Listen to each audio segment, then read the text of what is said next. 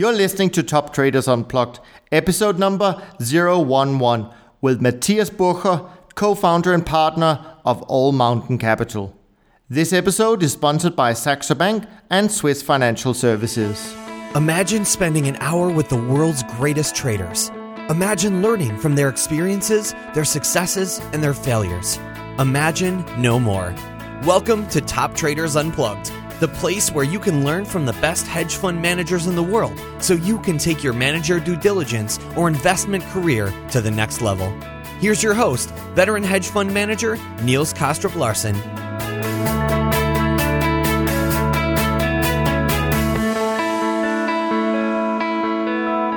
Welcome to another episode of Top Traders Unplugged. Thanks so much for tuning in today. I really do appreciate it. On today's show, I'm talking to Mathias Bucher, co founder and partner of All Mountain Capital. All Mountain Capital is a Swiss based asset management firm and is a spin off of Horizon 21 back in 2010. They also won the Investors' Choice European Hedge Fund Awards in 2012 in the category of Emerging Managed Futures Fund. For those of you who are new to the show, I just want to let you know that you can find all of the show notes, including a full transcript of today's episode, on the toptradersunplugged.com website. Now let's get started with part one of my conversation. I hope you will enjoy it.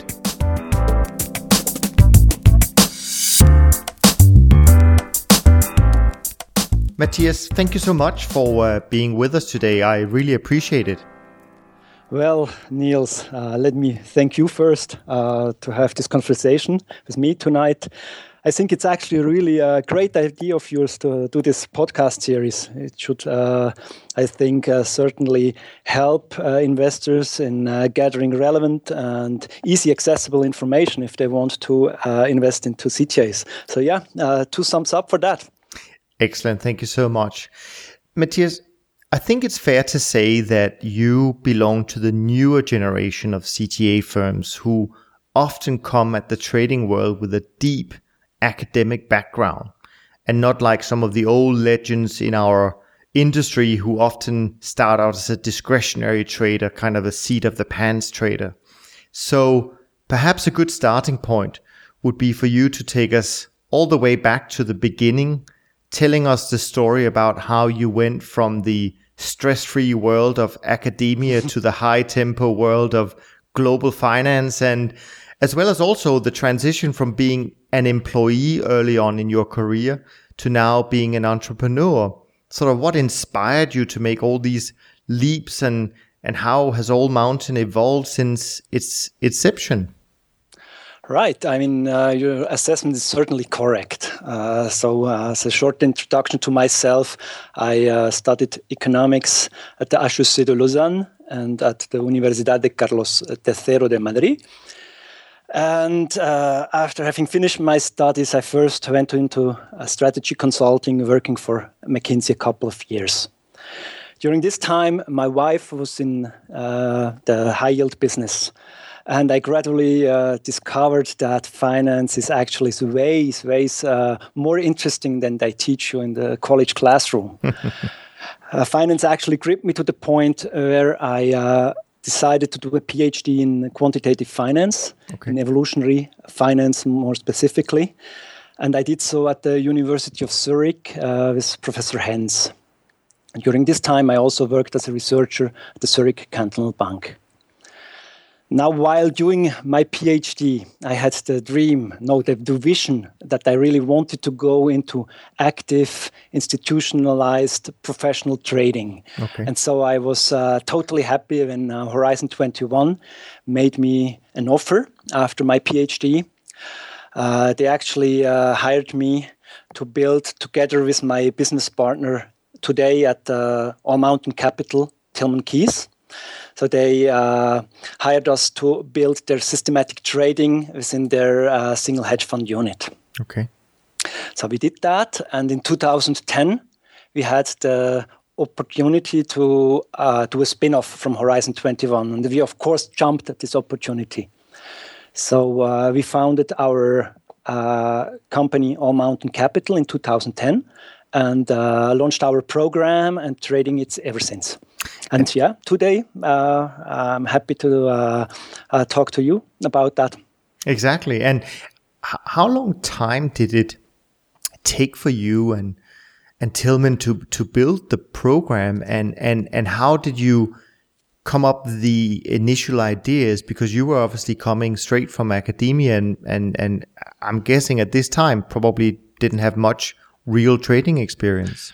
Uh, that's uh, correct for me. Uh, Tilman already had uh, a lot of real tra- trading experience. I had a lot of uh, background uh, in uh, system development because part of my thesis was actually about creating profitable trading systems with a technique called genetic programming and then a, a parse tree evolution. This is a proprietary technique that I developed during this PhD. So I was really deeply into model development already. It was also one of the criteria why I got hired uh, by Horizon 21. Tilman had a lot of uh, actual trading experience already. So uh, we teamed up and uh, Im- immediately uh, developed a chemistry for working together started uh, after some other strategies that we developed in, uh, in more than single stock equities. We uh, quite quickly uh, in 2006 started uh, our fo- uh, to focus on developing a CTA strategy, and in about mid 2007, the strategy was ripe was uh, progressed to the point where we were uh, fully confident to trade it in the market. And so we st- started trading uh, our program already in 2007 july 2007 and and and at that time did you look at any other CTAs um, trading uh, in, in in our industry? Did you look at any of them to kind of have a sense for what they were doing and where you wanted to be different? Or was it really just based on on sort of the research and experiences that you had from from your own uh, no no absolutely. I mean we clearly uh, were aware of the traditional uh, ways uh, ctas are built or were built uh, time series, uh, moving averages, uh, volatility breakouts, all that. And we were also conscious already at this time that we needed to have an edge. We needed to differentiate ourselves. That was clear from the beginning. And we had a, a, quite a good intuition how we wanted to be different. So uh, that was uh, essentially our starting ground. Interesting. And and perhaps you could give me a brief overview of the program you run today, just sort of when it started and and how much uh, AUM you have uh, in the so, program? Uh, we, as I mentioned, we started in uh, July 2007 and we currently manage uh, 60 million US dollars. Excellent. Fantastic. Well, before we jump into the the detail of the program, I just wanted to sort of jump to a slightly different um, part, and that's a little bit about uh, you know your company and and how you've organized it. Um, clearly, today um, there is uh, a lot of technology available. There are a lot of firms today that offer um, services that uh, allows uh, smaller firms to uh, to outsource. How have you gone about uh, dividing between what to keep internal and what to outsource? How have you done that? Right. Uh, you know, Niels, uh, coming from this strategy consulting background, for me, this was, of course, an exciting challenge to build their own mm-hmm. uh, company. And we had from the start a very clear view what segment in the value chain we wanted to occupy so where we wanted to focus on and this is clearly research it's trading and it's client activities all the rest we uh, we designed our firm to outsource to high quality specialized partners, uh, be it in uh, the whole product management, uh, be it in the IT part, uh, let's say the IT infrastructure part. Today we have uh, AFNet. Of course, this was not up and running from the start, but today we have uh, service on three uh, continents, uh, fully encrypted, etc., etc. all, all whistles and bells. And this, of course, you cannot achieve uh, in a let's say in a new company with limited resources you need to rely on a strong partnership with external parties and so this was our clear strategic focus from the start to focus on our segment in the value chain and outsource everything else. And you know, Niels, uh, you've been around uh, this industry uh, for quite some time, and until about 10 years ago, it would not have been even possible to do it the way we do it today because the the interfaces, the electronic interfaces were not in place. So today, uh, this is the case. It wasn't the case in 2010, and I think it's it's totally crucial that the young company uh, makes all the leverage it gets uh, from uh, this uh, situation.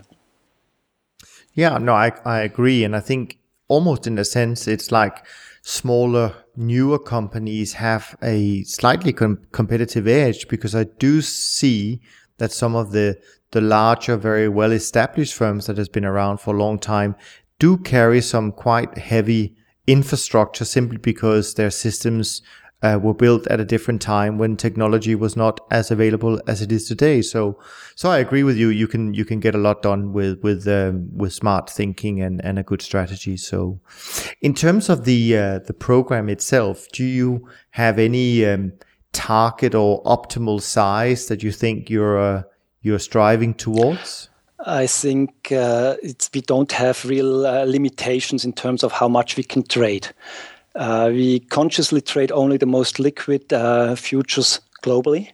So uh, this gives us uh, no limitations in the foreseeable future. Great. Now, you mentioned the program started in 2007. You obviously took it as a spin off in 2010, formed All Mountain Capital that's obvious in many ways that's an interesting period to to start a new firm. Um, clearly, 2008 was a great year for the industry, and uh, and I'm sure you benefited from that as well. But come 2009, just before you go on of your own, um, mar- the market environment has been somewhat different for sure. Uh, how do you, from a really from a top down view, just looking at your track record, your expectations to the system itself. How do you look at those two periods, mm-hmm. sort of before 2009, after 2009? So first of all, I uh, I can confirm what you said. We had an excellent uh, 2008. Seven was already good. Eight was uh, very good. Nine not so good. Uh, 10 was very good again. 11 was uh, comparative to the industry excellent, and I, I, think we can talk about the reasons why that was the case a bit later. Uh, in 2012, sure. we suffered with everybody else. Uh, 2013 was dull. Uh, so uh, let me give or let me share with you my view why this was the case. So I, I like to sure. segment these period, uh, 2007 until 2014, where we stand now, into some uh, periods, into some uh, regimes that have different uh, characteristics and where I think I can uh, uh, see some reasons why these uh, periods have been different. So 2007 Excellent. was uh, the typical bull market, 2008 the typical bear market, so nothing new here. Uh, central banks were accommodating, helping. so we saw the recovery in 2009. Until here was nothing different, in my view, from other uh, bull bear markets before. Now, uh, into 2011, I think we saw a discrepancy between the behavior of the Fed on the one side, who was already very accommodating, and the European Central Bank, who was not that much accommodating. So we saw, we saw a certain discrepancy in the behavior of two the two major uh, central banks. Now in 2011, in, in summer 2011, with the the crisis, uh, the debt crisis, the whole behavior pattern of the European Central Bank has changed. Before they were rather, let's say, behaving in the uh, the wake of the, the German Bundesbank. So rather uh, price stability was very important, and this has dramatically changed in 2011. So from autumn 2011 on, what you see is that all major central banks are behaving in a streamlined way. And what it means, it, it's like uh, easing a rat race to the bottom. So the Fed is easing. The European Central Bank starts uh, being very accommodating in uh, 2011, and the Japanese uh, central bank in 2012. So now all major central banks are doing the same thing, which totally and fully killed volatility, uh, especially since uh, autumn 2011. Already before, uh, from 2009 till 2011, you saw uh, volatility decreasing, but still there were some uh, resistant uh, pockets of resistance of volatility because not everything was streamlined. This changed in 2011, and ever since, volatility has essentially evaporated from the from the system. And this is, of course, uh, uh, not a nice environment for CTAs. And uh, you can see it with uh, the performance figures of all. Uh, uh, or of, of many CTAs out there. Now, this said, I also know that the dual volatility state will not go on forever. And we have convincing evidence from many studies. I uh, uh, recently heard about a study that goes back as far as 800 years analyzing price trends. And they clearly show that you have these periods of dual performance, of trendless periods, but trends always come back. So there will be a future for CTAs. And uh, the question is how long it takes until uh, we get to this uh, pickup of volatility. And uh, here I'm not the prophet. I, can, I cannot tell. Well, absolutely. I think you're referring to the uh, study from Larry Hite and uh, and ISAM, exactly. which which which is obviously very interesting and, and great to see that that these firms uh, are able to go back uh, all these years, these centuries, really to uh, to get data, and and in fact that the data confirms what I think uh, uh, at least the practitioners of the CTA strategies believe, namely that trends will always be there, and uh, but it doesn't mean that you make money every year. So um, so yeah, no, very interesting indeed. Thank you so much for for for sharing that. Now, when you look at your own track record in order to set the mm-hmm. stage mm-hmm. before we jump mm-hmm. and talk in talk about the, the program itself is there any um, different periods different stages of the track record meaning have there been any major uh, discoveries or upgrades to the system uh, that people should be aware of when they look at the the uh, track record. What I mean by that is that if you look at someone who's been around for 20 years, you can be sure that the models they trade today are not the models they traded when they first started out. So I'm just trying to set the stage here to find out whether you have uh, evolved the uh, the model a lot before we talk about the model mm-hmm. itself. I think it's a super relevant uh, question. Uh, the nature of our model has not changed.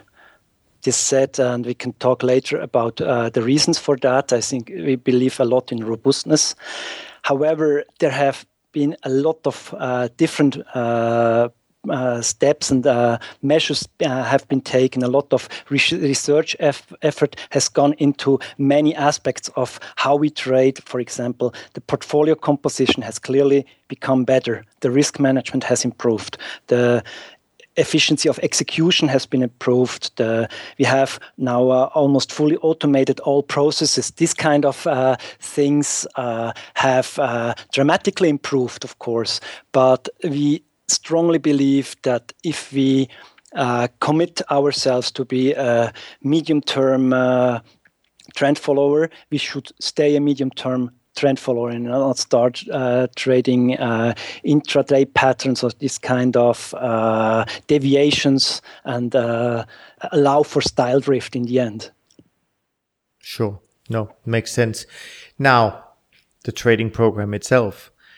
Maybe you could explain in your own words how you've structured the program and why you've designed it in the way you have. Mm-hmm. Um, you know, is there a particular philosophy behind it? Etc., mm-hmm. etc. But just just in your own words, how how you best describe sure. what you do. So our trading program has essentially two modules. The backbone module is a medium term trend following module, and uh, there is a second module that kicks in situatively, that which is a, a mean reversion module that essentially protects the, the invested capital if you see a strong volatility in increase against the trend. So these are our uh, two models, core models, uh, modules of our uh, program. Now let me uh, talk a bit about the trend following module. Sure. Now, uh, maybe a good a good start uh, to talk about is to look at how a typical uh, trend following model would look like. It's, uh, it will uh, consider time series information, have this moving average crossovers, this volatility breakouts, and create a portfolio bottom up. So it's time series information and a bottom up creation of the uh, portfolio according to when these uh, trading signals happen. So we take a different approach here. We, uh, based on our quantitative uh, background, we essentially try to uh, rank the markets in our universe and then mm-hmm. pick mm-hmm. the, the, best trends, the, the qualitatively best trends, and selectively uh, combine these best trends into a portfolio that will not encompass all uh, uh, markets, of course. It will typically have 10 to 20 positions. So we combine them into a portfolio by achieving a second goal or trying to achieve a second goal, which is uh, optimal diversification of the portfolio uh, positions picked. So we uh, strive to have a selective portfolio of not very many positions, essentially picking the best trends out there and combining them into the portfolio in a way that uh, we have an optimum decorrelation of these candidates. So let's break that down a bit because that that's a big mouthful for for many Absolutely. people to uh, to comprehend. So let let me just start by by sort of setting the scene a little bit. Perhaps you could mention or not individually, but perhaps you could tell us a little bit about the markets you do trade, um, how many, and so on and so forth, and also the sectors, sure. whether you're sort of fully diversified. Let, us so, start sure. maybe in, in that sure. area. We have, uh, we, as I mentioned before, we trade all future markets uh, globally that are uh, liquid enough to trade. So we uh, never want to run into any liquidity problems. So uh, we uh, constantly monitor the liquidity of these markets. And so at the moment, we, uh, we look at about 80 to 90 markets globally. We trade okay. all sectors. Mm-hmm. Equities, bonds, meats, uh, metals, forex, uh, softs, uh, grains. We trade all sectors, and okay. we typically will strive to have picks from all sectors at the time. You know, this will okay. be a major contributor to this diversification that I mentioned.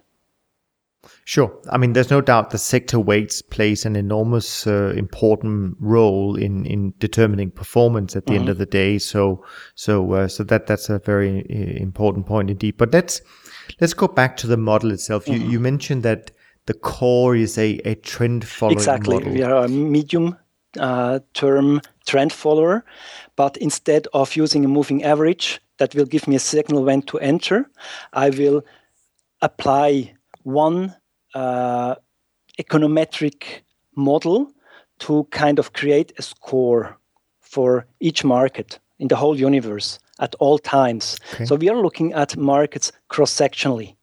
And we use one model.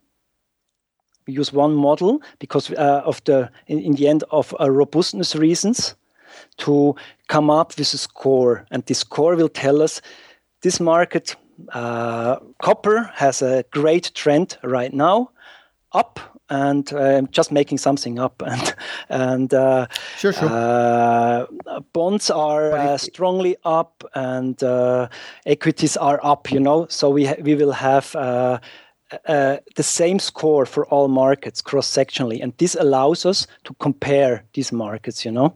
So this this is our first step that we calculate on a daily base so we, we compare sure. all markets on a daily base but what I'm actually interested, uh, Mathias, is just actually to take a mm-hmm. step back because I think most people listening to us mm-hmm. today is is used to think about trend following as being, as you rightly say, it's a crossover of two moving mm-hmm. averages. It might be a price breakout of a channel where the market, if it goes above the last 50 days high, it's a breakout. You talk about the signal generation in a different mm-hmm. way so I'm not sure I actually understand yeah. what you mean by, you know, a, a model mm-hmm. like that.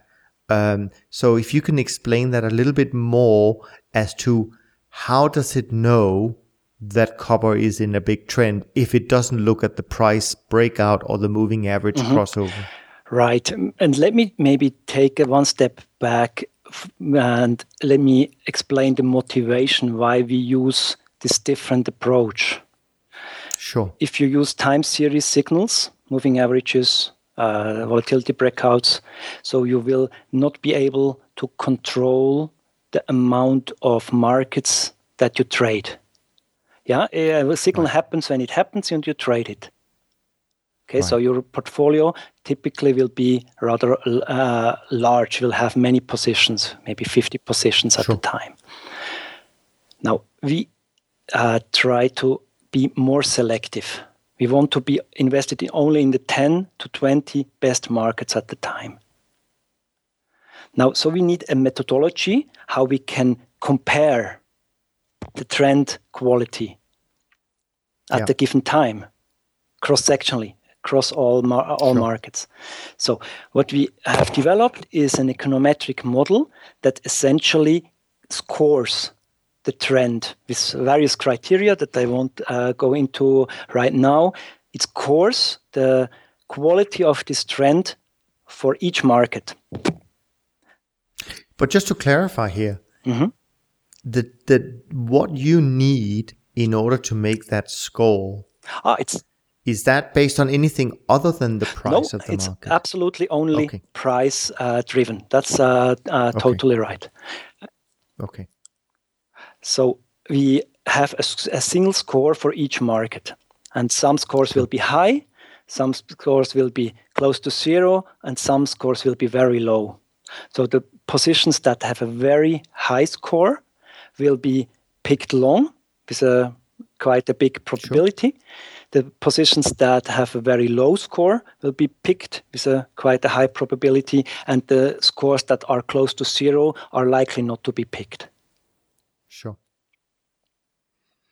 And the inputs that you need, i.e., mm-hmm. the price, is that just a daily sample? So, end of day, you need to calculate this, or is it something that happens during the day no, as well? that's right. We use open, high, low, close prices to uh, calculate this uh, score.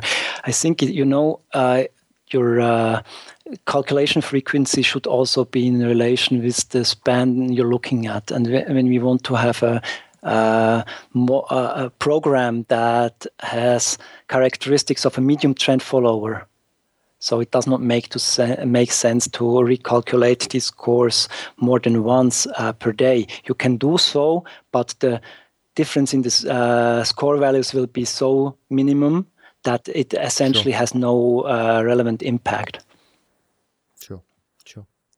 And so you get this score, and how do you or how does the model know whether to pick the top 10 or the top 20 is there something that dictates saying okay if it's above a score of 70 or below a score of 30 just to pick uh, uh, two numbers we take all of those signals and we leave anything in everything in, in between alone? Or do you set other parameters that um, sort of decides uh, the outcome of how many positions mm-hmm. that you end up with? Essentially, we have uh, several boundaries. So we want to pick a minimum amount of uh, positions to ensure a certain uh, base diversification. We want to mm-hmm. be sure to pick in very attractive situations, uh, like in 2008, more positions because there is more juice in it. And we mm-hmm. want to make sure that while picking, we don't give, give too much weight to one uh, sector or one asset class. So if only equities are trending today, we don't want to have a portfolio that consists only in equities. Sure. Okay. Excellent. And does the model know at this stage when it brings you on a daily basis the say the top 20 markets that you should be involved in how does it go if if there is a new market coming along uh, to tomorrow that actually gets a, a, score that is high enough to to to warrant a position? How does it know how much to risk in that trade? Yes.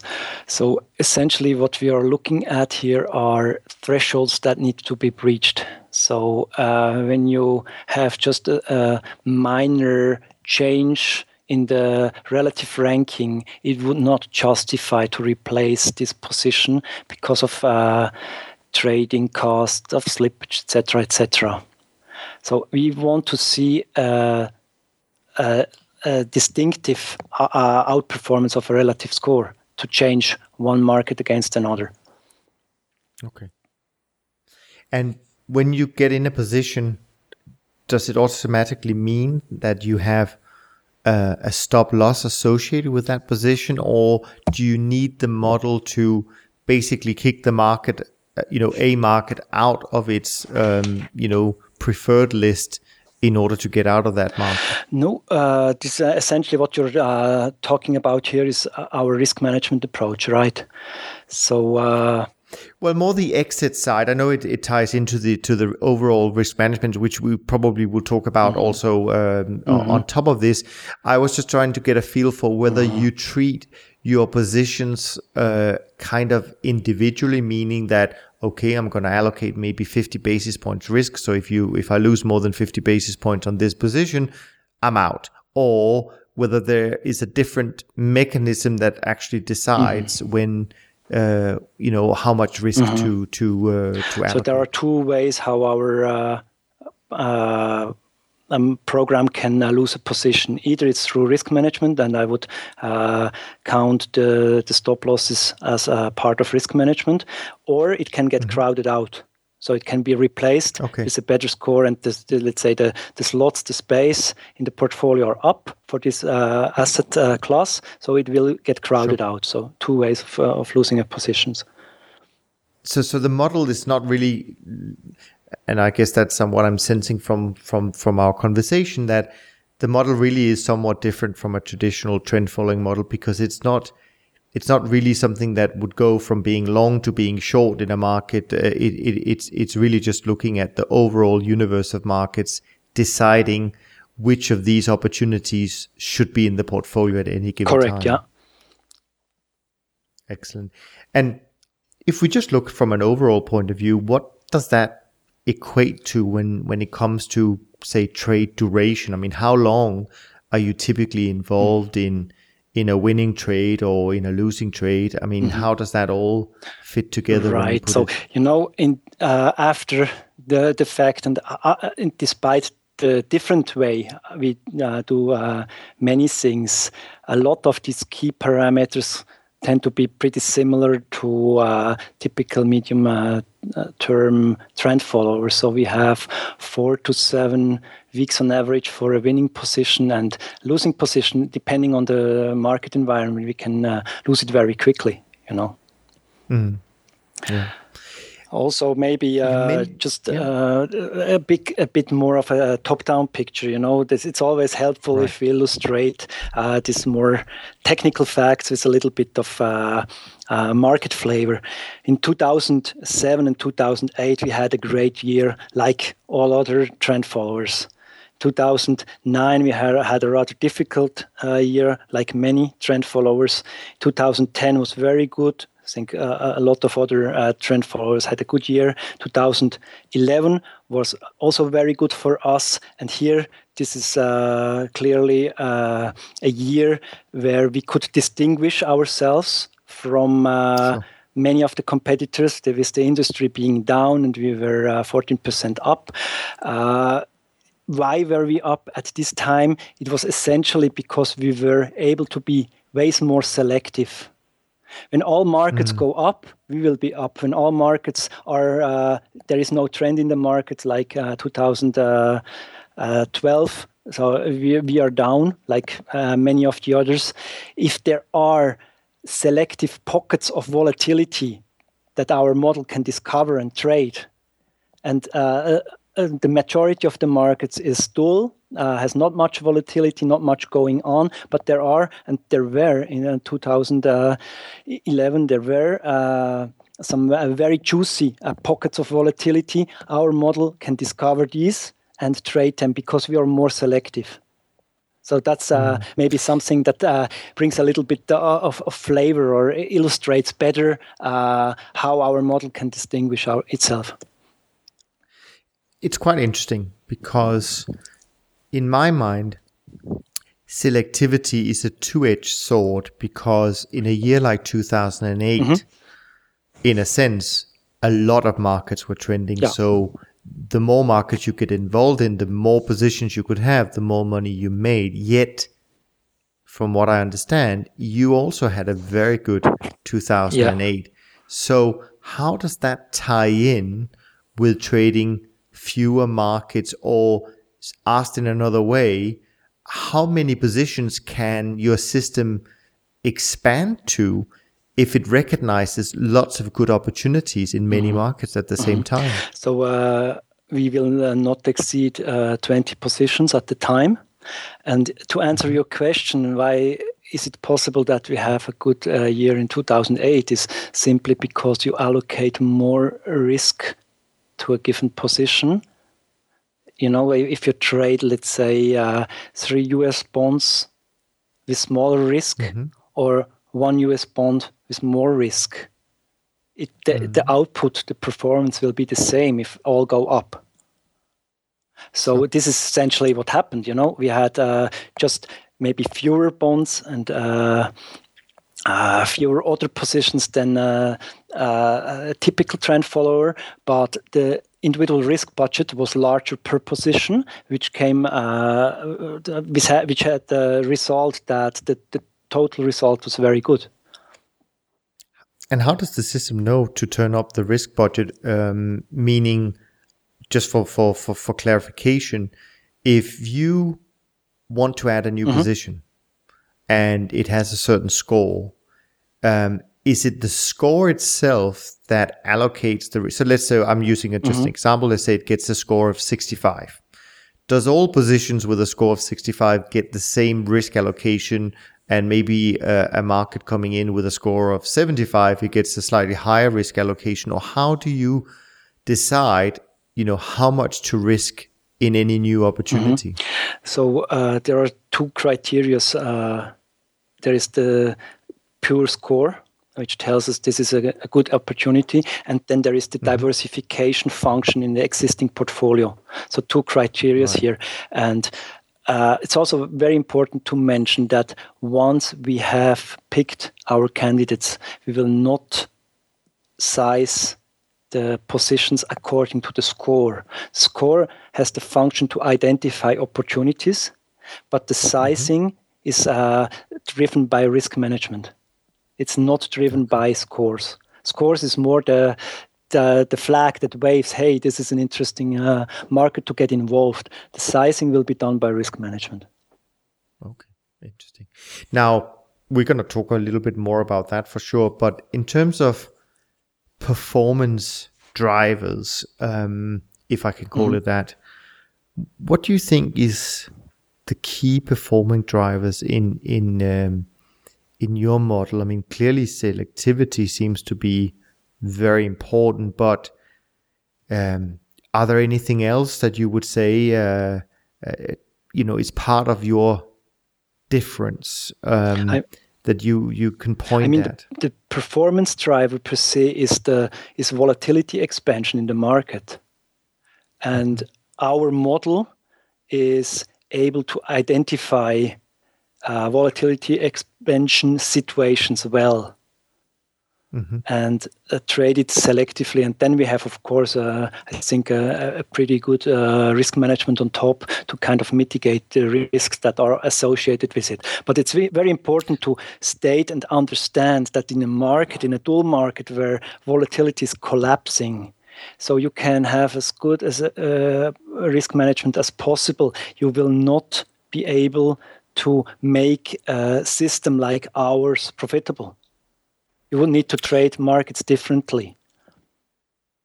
And and so once you are in a, again, I guess maybe for clarification, mm-hmm. when you are in a mm-hmm. position, mm-hmm. so do you change the position size during the lifetime of the position, or does that stay constant until it gets kicked out of its um, you know of, of the portfolio. Again this is a function of risk management you know. If the overall risk uh, increases the position uh, if nothing else changes uh, would, would increase too. If uh, risk management perceives a danger for this position it gets maybe totally cut or it gets reduced. So the sizing is always a, posi- a function of risk management in our uh, model Very interesting.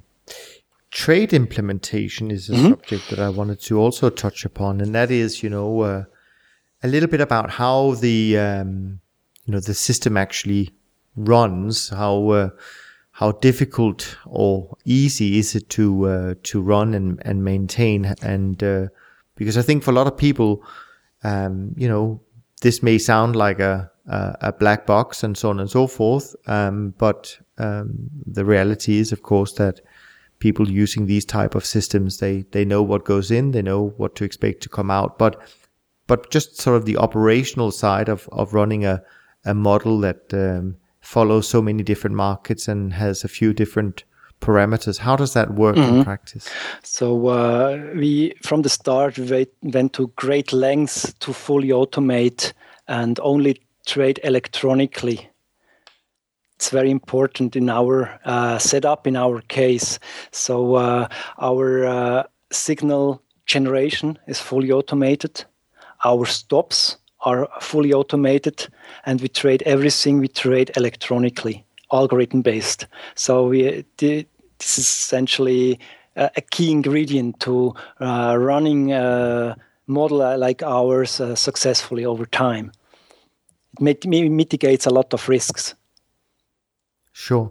So does that mean that nobody needs to watch no. the uh, computer, or, or, how, or what does actually no, happen? Not, not, of course not. Uh, it's, I think it's totally an illusion if you think you can uh, program a system and then let it run. That would be fully not responsible uh, behavior. Uh, sure. You could never do sure. that uh, in a, a, real trading uh, environment. So of course, we have always monitoring is up and running. It means that we don't need to intervene unless there is a hiccup somewhere. You know, it can be that somewhere an internet uh, Uh, outage occurs or that there is we, we want to trade a market and there is a market outage or market uh, feeds are not coming properly in you know these api feeds for example these yeah. kinds need to be constantly monitored and again here you mm-hmm. can rely on a lot of uh, technology you know you can get alerts sure.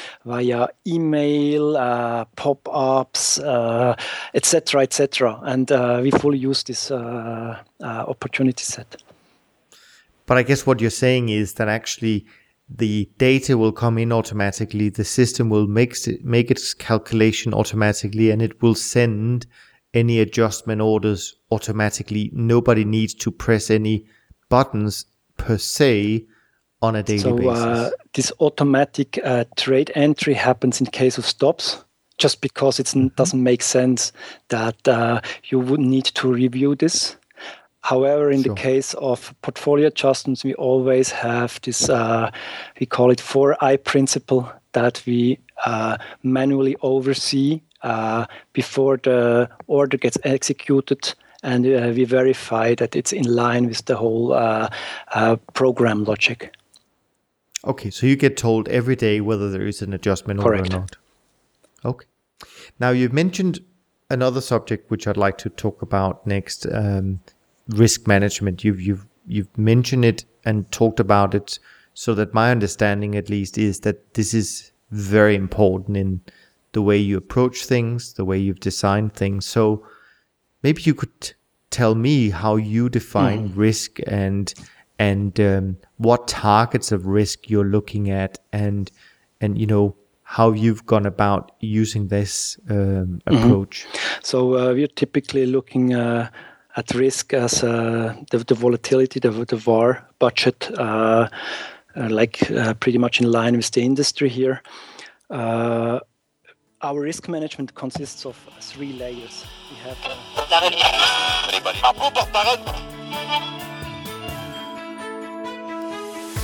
Thanks for listening to Top Traders Unplugged.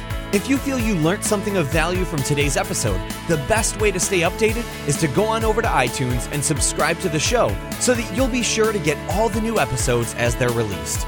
We have some amazing guests lined up for you, and to ensure our show continues to grow, please leave us an honest rating and review in iTunes. It only takes a minute, and it's the best way to show us you love the podcast.